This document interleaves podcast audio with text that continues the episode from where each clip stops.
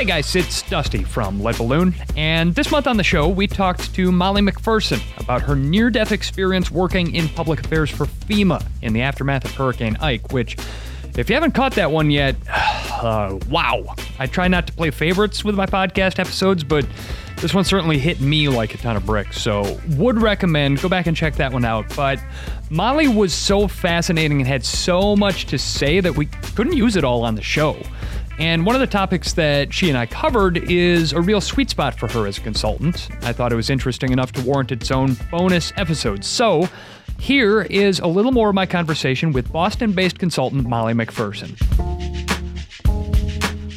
and you've found this niche at the intersection of reputation management and social media. And so, one buzzword that's really become very prominent at that intersection is this notion of cancel culture, right? This idea that social media is a venue for the dirty laundry of people and organizations to be aired, and that it can have real consequences if it's not handled properly when that happens. Now, this term means a lot of different things to a lot of different people. There are those who are trying to make it part of a culture war or a political football. There are those who blame it for their problems. There are those who are gleefully weaponizing it to grind whatever axe it is they have to grind.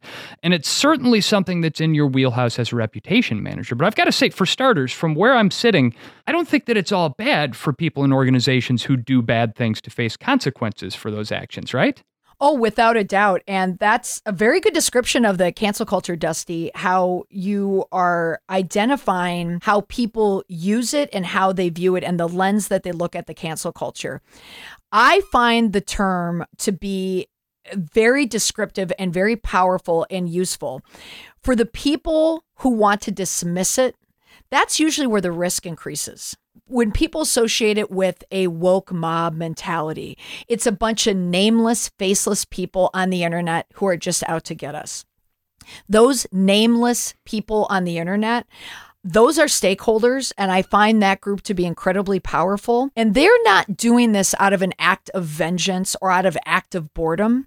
They're doing it because they want people to be held accountable. And that's where we are at this intersection, I think, when it comes to reputation management, it's all about accountability and response. The people who take accountability are the ones who can effectively respond to any crisis, and I believe can come out even stronger. It's the people who identify that the cancel culture is not even worthy of their concern, those are the people who are at the highest risk for dealing with a significant damaged reputation.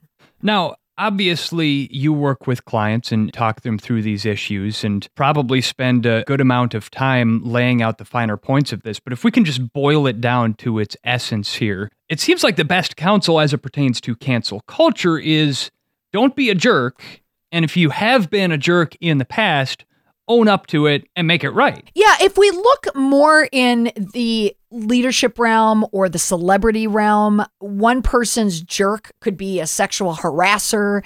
You know, we have people with just of questionable character who are called out for character flaws. That's along the lines of a Kevin Spacey or a Harvey Weinstein, a Bill Cosby. They deserve to be quote unquote canceled because of behaviors, that egregious behavior. But if we look at it through the lens of just corporate America or agencies, you know, whatever it is, it's really speaking to a culture and how transparent are you as a culture? How are you leading? What is the ethic of leadership? What is the ethic of your culture? The people, the leadership, the culture that is more transparent are the ones that can usually be more accountable for what they're doing. So it's when there is an injustice, that's another trigger for people to quote unquote cancel people. So if there is accountability, if people understand that accountability does not weaken you, it actually strengthens you, those are the people that will be resistant to any type of cancellation. Now, when you're dealing with a client and they come to you for consulting on this topic, are they open to that kind of counsel? Or are they usually more at the stage of, we have a problem, we need a magic wand to make this problem go away, short of actually having to institute any changes? And how welcome is your sort of cut and dry counsel on this matter? That's a very good question, Dusty. It comes down to timing. If someone is calling me, for example, I was telling you, I just got a call today a panicked call about a crisis in the making that would have had massive cancellation problems, if you will.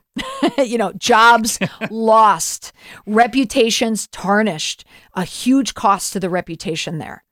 That person is going to be more open minded to my counsel because they're in a mode of save me, what needs to be done. If I'm in a position where I am giving a workshop and I'm giving more of an example or a case study, and it's my job to persuade people about it, those are the people that are going to be more reluctant about the idea. So it's when they come to me.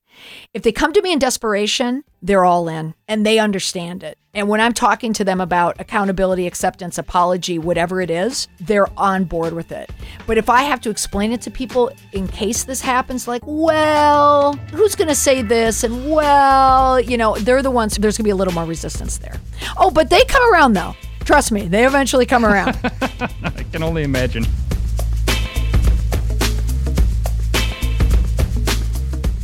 Thanks again to Molly McPherson for sharing such a compelling story with us. Thanks to Larry Kilgore III for helping with the dialogue edit on this piece. And follow Podcamp Media on social if you want to catch some of the video of the talk that we had with Molly. I'm Dusty Weiss, and we'll talk to you next month on the next edition of Lead Balloon.